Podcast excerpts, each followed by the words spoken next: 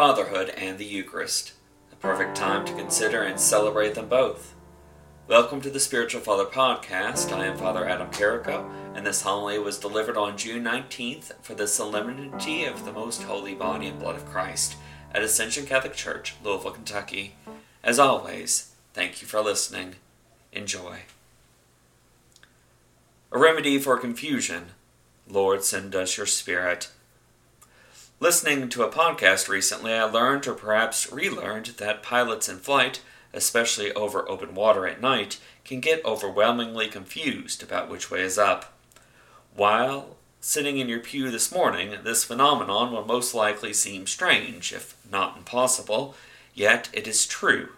The speed at which the plane is going and the blurring of visual cues used to determine the sea from the sky merge to produce this disorienting effect. It can happen to deep sea divers as well, Apparently, which way is up does not always have an obvious answer. Another image. Native island cultures, the kind that Europeans discovered, had a concept of geography unfamiliar to us. For them, north, or the word that would translate to north, often mean, means up the mountain. In this linguistic model, the south is the direction one would turn to head to the coast. Their world revolved around the mountainous center of their island and the ocean. Their language developed around the best way to navigate and avoid confusion regarding which way to go. That was their world. This is ours. Our world is suffering from massive confusion. The signposts and indicators have become blurred or disregarded. The common language no longer adequately guides the young.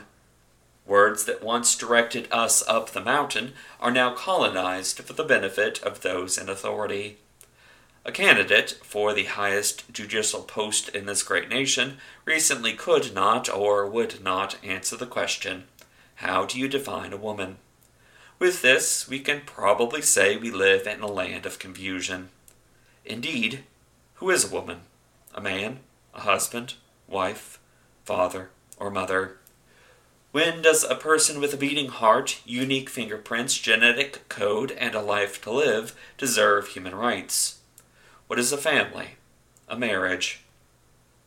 Consider for a moment when does a man become a father? When does a man become a father? We often hear the congratulatory expression at the birth of a child How does it feel to become a dad?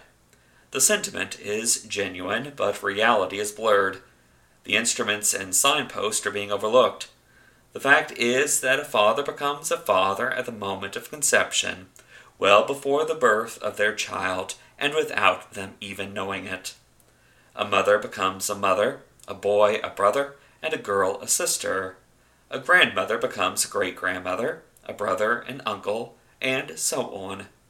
In struggling to divine our identity, we overlook the basis for how we are bound together, in ways we simply do not choose ourselves. When such bonds are discarded, when a man believes he only becomes a father when he decides to accept it, the world becomes more and more confused. When the desperate cry out, hungry for the truth of who they are and what they are meant to do, it is in this moment of confusion that Jesus steps in, telling us to give them something to eat. Reading Luke, Luke's version of an event recounted in all four Gospels, we come upon a few insights into Jesus' desire to feed the hungry. Did Jesus yell out, Five loaves and two fish, come and get it, or starve? Did he demand that the best, most attractive, brightest, or friendliest eat first?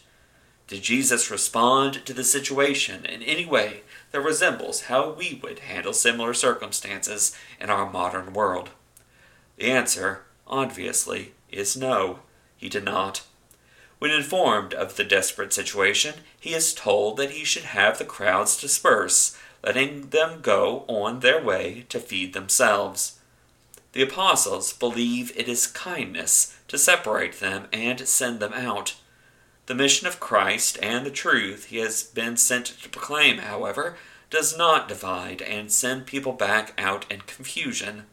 His word unites people, clarifies their situations, organizes them, and feeds them. Jesus did not force these crowds to come to him, neither will he force them to depart from him. Instead, he blesses and breaks the bread and gives it to the apostles so that they, the twelve, can distribute it to those who have orderly gathered in groups of about fifty. About fifty, a curious phrase, orderly and yet not rigid. Christ organizes and satisfies the people who have come to him he accomplishes this through through those he would later ordain priests and bishops at the Last Supper. No coincidence that there are twelve apostles and twelve baskets of fragments. This connection helps to recognize the importance of the apostles as ministers of word and sacrament. These leftovers are also for the ministers, reassurance that they too will receive a superabundance of what they need. I take great comfort in this. Christ feeds me in prayer and thus empowers me, your pastor, to provide for you in word and sacrament. The enemy, of all that is true, good, and beautiful, desires to confuse and fragment us. The enemy despises faith and the family, for these bring people together, organize our lives to handle the truth we have received, the enemy targets the fathers to attack the faith and the family. Fathers are often portrayed in media and entertainment as weak, uncaring, crass, and stupid. Fathers are thus sidelined, their importance questioned. It is no coincidence that the enemy attacks priests as well. Sin, death, and the fall diminish the role of the ministers of the Eucharist through inward turmoil, doubt, and fear as well as sinfulness and misguided clericalism. The world recognizes this, and the faithful turn away from their priests, respecting them and loving them less and less. On this solemnity of the most holy body and blood of Jesus Christ, a day on which we also honor and pray for our fathers, we are confronted by confusion and mistrust in our world. We lack a common understanding around priesthood, fatherhood, and the Eucharist nor do we appreciate how children and spiritual children are conceived and brought to maturity. We are confused, hungry, lost. We desire to follow after him, yet priests and fathers are often just as lost. Hope never fails, for, once again, Jesus steps in. Take, eat, and be satisfied and may the remaining fragments help heal a world turned upside down.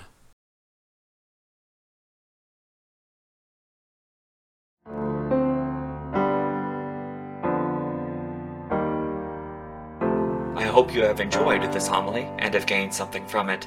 For more from Spiritual Father, please visit spiritualfather.org, where you will find other homilies, blog articles, social media posts, as well as links to various projects. Thank you for the support. May our Lord and Savior bless you this day and every day to come.